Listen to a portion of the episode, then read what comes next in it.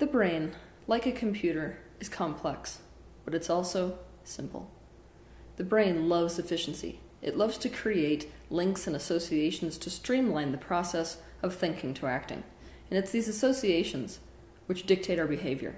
For example, in Pavlov's dog study, what he found is that any event or any item that was associated with food, even the sound of the footsteps of him or his lab assistant, would cause his dogs to salivate.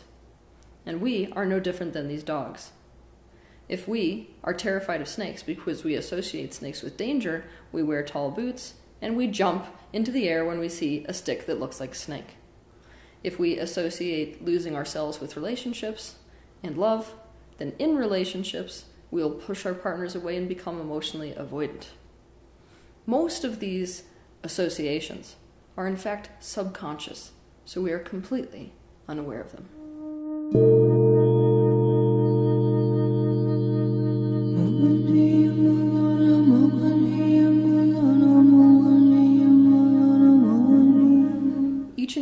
Us is full of these associations, and some of these associations that we form benefit us, others don't benefit us. Obviously, if what we really want is a relationship, but we associate relationships with losing ourselves, then that association is going to run counter to what it is that we want. But there is a solution. The solution is to change the associations. Before I teach you how to do this, I must say that any tool you use could be used for harm and it could be used for good.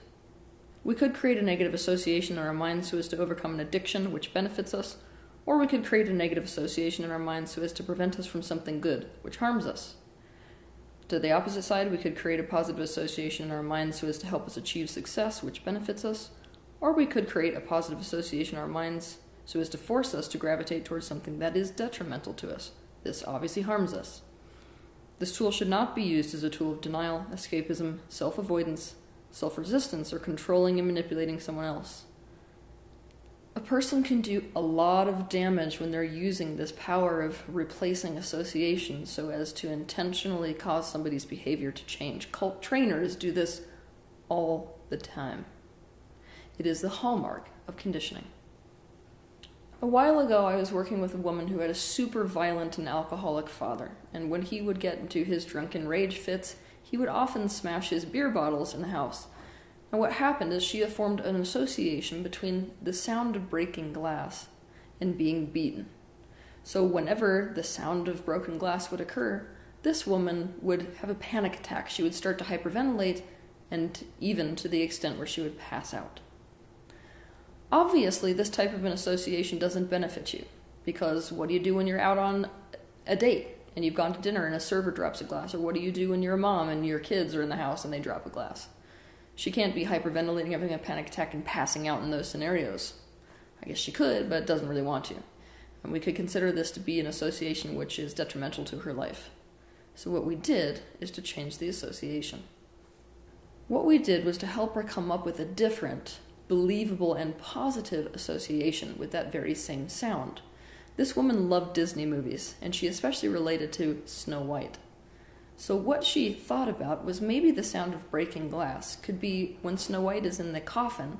If the glass breaks, it's almost like she's being broken free of this negative spell, and she's being rescued by her prince and is going off to live a life that is totally safe from harm.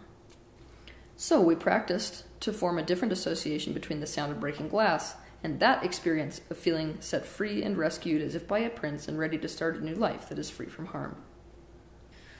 You can do this with any kind of situation. To do this, just pick some negative association you have in your life that is negatively impacting your life.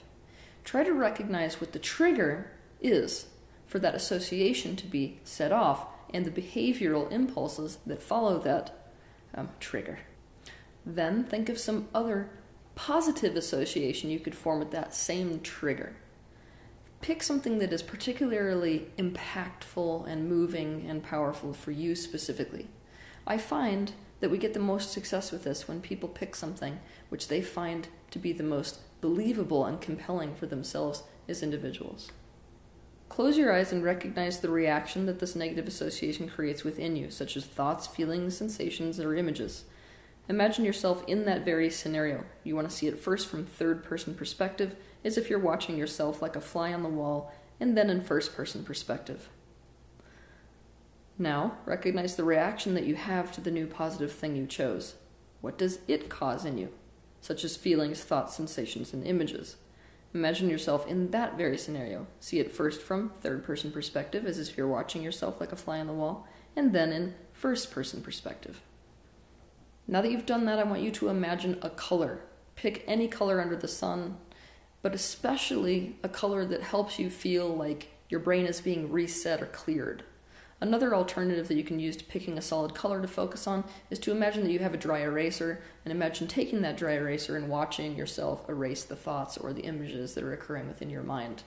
Whatever it takes to create a blank slate or else a, um, a reset.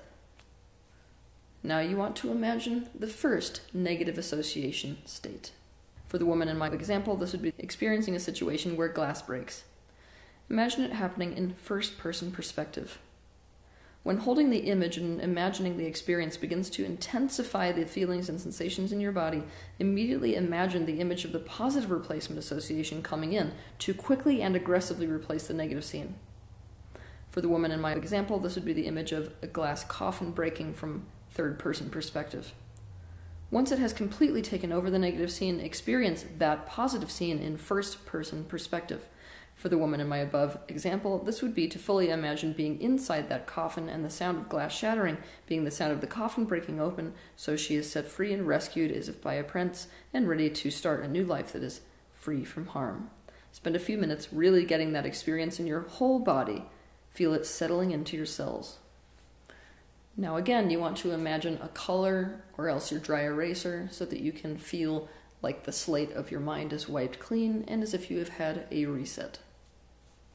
Then repeat this process with imagining yourself in that negative association scene in first person perspective.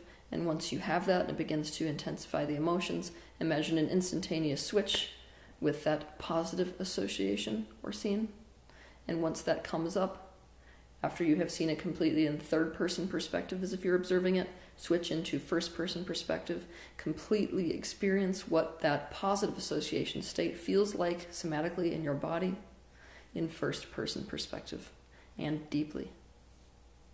Do this 11 different times, making sure that each time in between doing this, you go back to that technique where you reset yourself or clear the slate by imagining a single color, or else using your dry eraser to erase the thoughts and images occurring in your mind.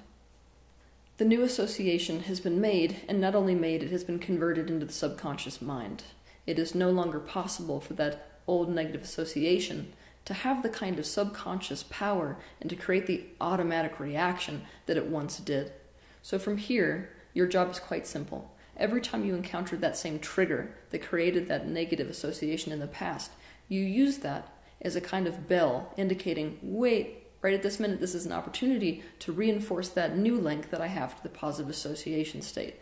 So the minute that you encounter that same trigger for the negative association, you instantaneously and consciously call up the image of whatever positive association replacement you decided upon and get yourself as deep into that experience in first person perspective as you possibly can.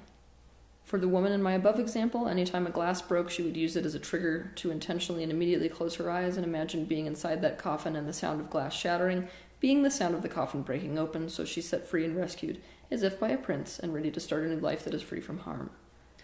In this woman's case, after she'd practiced this in one sitting 11 times, she was able to not go into a panic attack.